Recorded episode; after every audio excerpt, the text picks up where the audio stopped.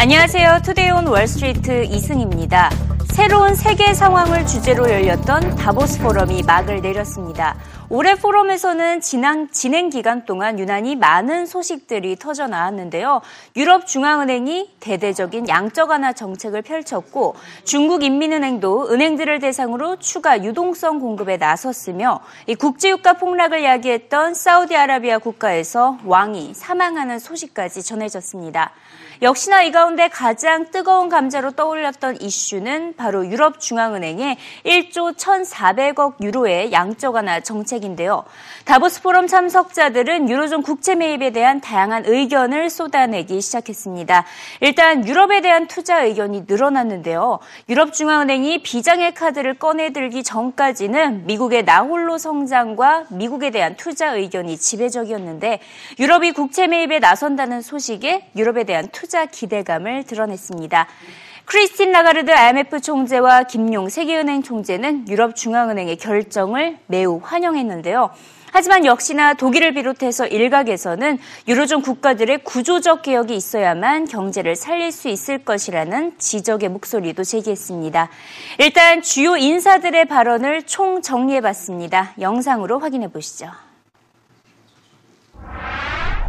I think we're at a moment when um, the U.S. economy is doing much better than other economies. Pretty much everywhere around the globe, we're seeing fairly depressed economies still. The longer term objective for Europe, which is really about jobs and economy, um, is going to take more than what Governor Draghi can do in terms of, of bond buying. So we have to see it uh, feeding through uh, to the European economy, uh, lifting inflation expectations uh, and uh, creating growth. And that is what we want to see. Lower energy prices is, is probably the largest redistribution of wealth that we've seen in our lifetimes. I actually think the Fed's done a terrific job and we can raise rates. It'll be volatile, it'll be painful. The United States, definitely confidence is picking up, but, you, but we know Europe is still in a very slow growth mode. We're in a divergent world, and that's a topic that I think will dominate the discussions here. And the divergence is largely driven by policy. 유럽 중앙은행의 양적 완화 정책 발표 이후 유로화 약세, 달러화 강세 현상이 심화되고 있습니다. 유로화 가치는 달러화 대비 11년 만에 최저치를 기록하면서 장중 1.11달러까지 떨어졌고요. 반면 달러 인덱스는 94.99를 기록하면서 11년 만에 최고 수준을 기록했습니다. 이에 따라 통화 전쟁을 우려하는 목소리도 다보스 포럼에서 전해졌습니다. 조지 소로스는 유럽 중앙은행의 이번 결정이 외환 시장의 직격탄이 될 것. 것이라고 경고했습니다. 일단 이번 유럽중앙은행의 결정으로 미국 경제 옐런 의장이 시험대에 오른 셈이다라는 분석도 전해지고 있는데요. 달러와 같이 상승세가 지속이 될 경우에는 물가는 떨어지면서 디플레이션 위기감이 커지고 수출 경쟁력 약화로 성장률 부진을 야기하는 등 미국 경제 전반에 부담이 될 수 있기 때문입니다.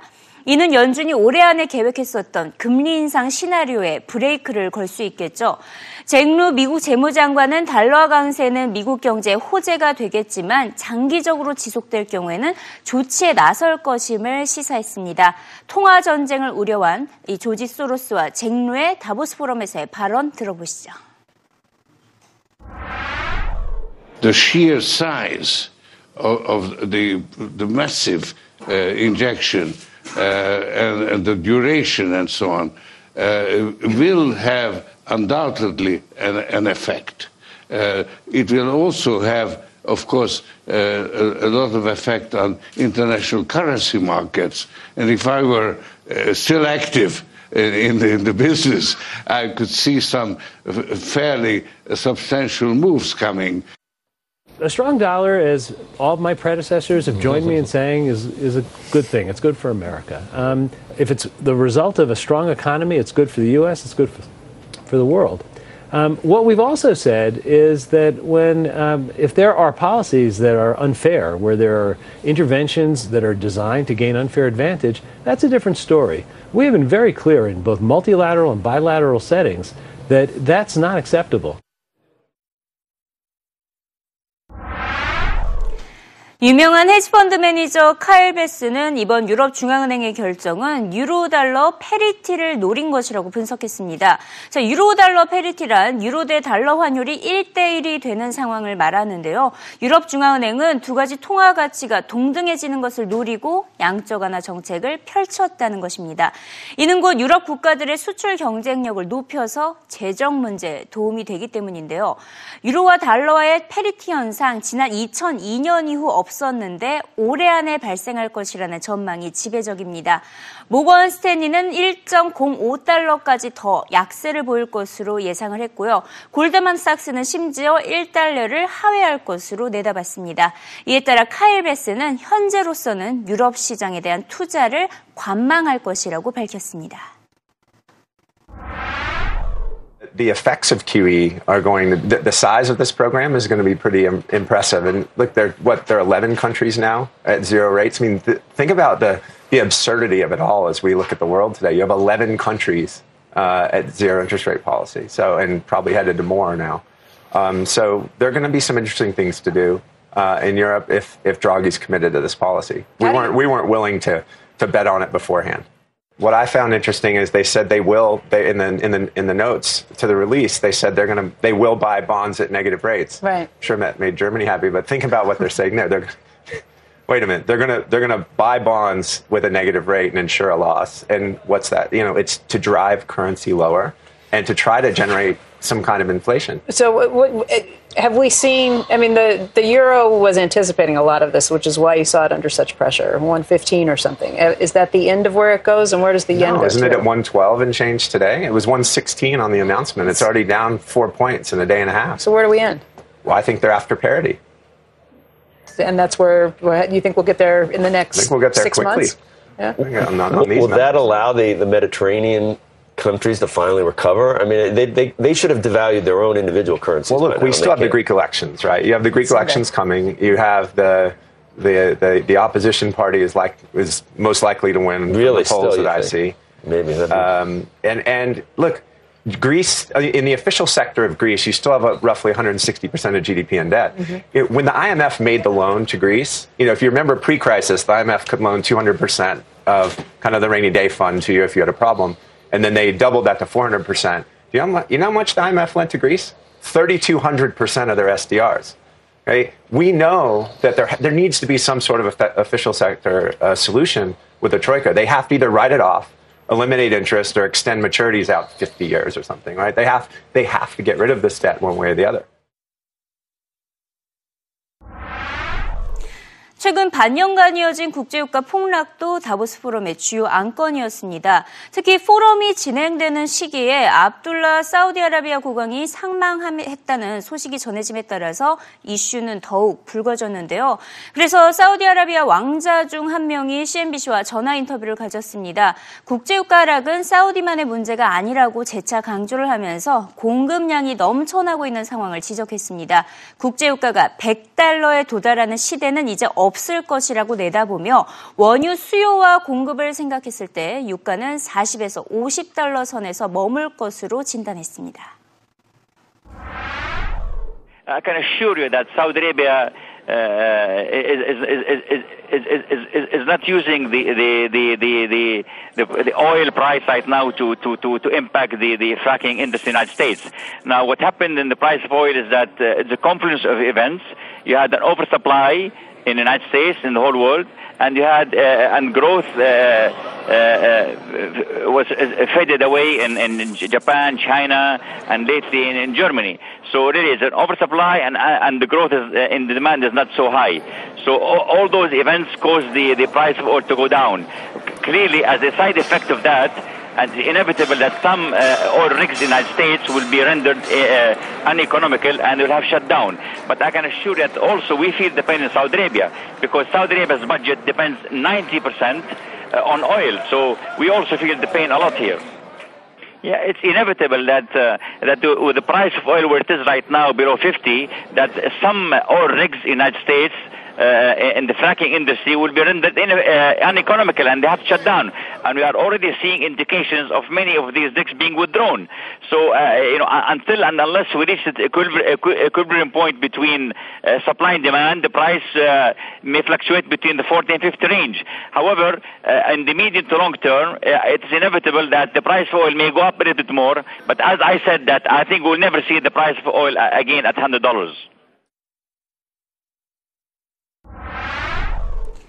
흥미롭게도 다보스 포럼 참석자들은 일제히 저유가 현상을 긍정적으로 진단했습니다. 미국 경제는 물론 인도, 중국, 우리나라 등 신흥국 경제의 수혜라고 입을 모았는데요.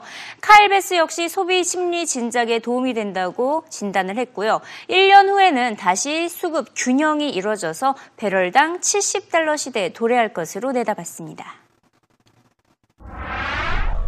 I think look, it, the oversupply today is around a million barrels a day, and I think there's kind of two million barrels a day that's known known supply that's offline, whether it's Libya, Iraq, and and, really? uh, and Syria.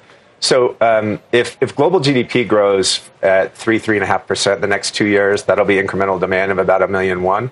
So I think um, I think in two years we'll be closer to some semblance of balance. Right now we're in a pretty big supply glut, and and look, it could have traded 35 today. It absolutely could, right? We have we have more than we know what to do with. So um, on the front end, I don't know where it goes. Two years out, um, I'm I'm fairly confident you'll see 60 to 70.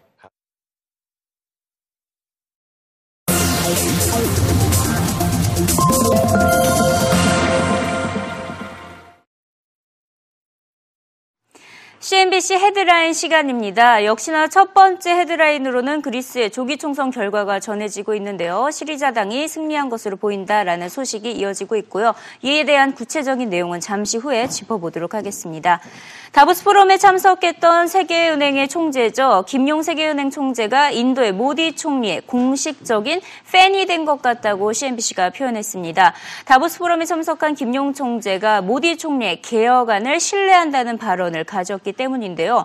또 국제유가 하락이 인도 경제 수혜가 될 것이라며 인도 경제 성장에 대한 확신을 보였습니다. 세계은행은 올해 인도 경제 성장률이 지난해 5.6%보다 더 상승한 6.4 4%를 기록할 것으로 예상하고 있습니다.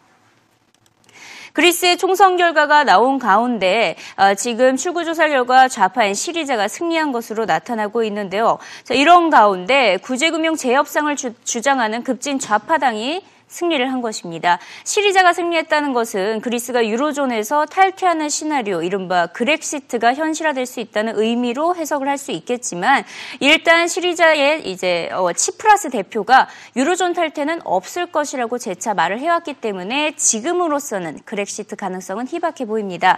문제는 CNBC는 어, 유럽중앙은행의 부담이 더 커질 것으로 보인다고 보도를 하고 있습니다. 그리스와 부채 탕감에 대해서 재협상에 나서야 하는 하는 상황에 직면했기 때문인데요.